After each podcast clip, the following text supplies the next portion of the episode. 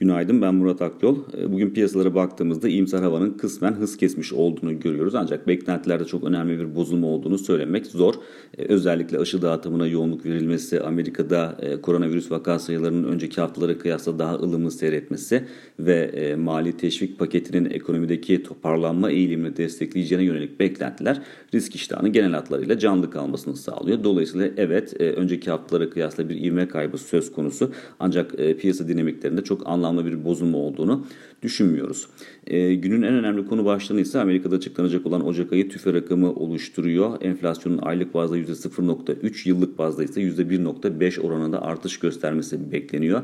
Son dönemde Amerika'da tahvil faizlerinin yukarı yönlü bir eğilim sergilediğini görüyoruz. Dolayısıyla bugünkü enflasyon rakamlarının beklentilerden daha güçlü değerler alması durumunda özellikle uzun vadelerde yukarı yönlü hareket etme eğiliminin devam etmesi şaşırtıcı olmayacaktır.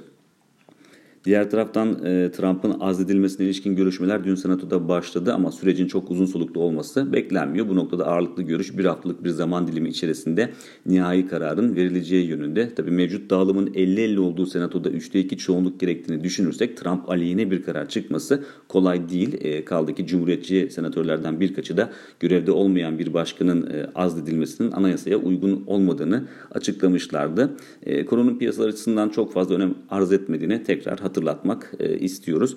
Diğer taraftan Borsa İstanbul'a baktığımızda ise orada izlediğimiz teknik e, göstergelerde, seviyelerde herhangi bir değişiklik yok. E, bu noktada 1550 puan seviyesini takip etmeyi sürdürüyoruz.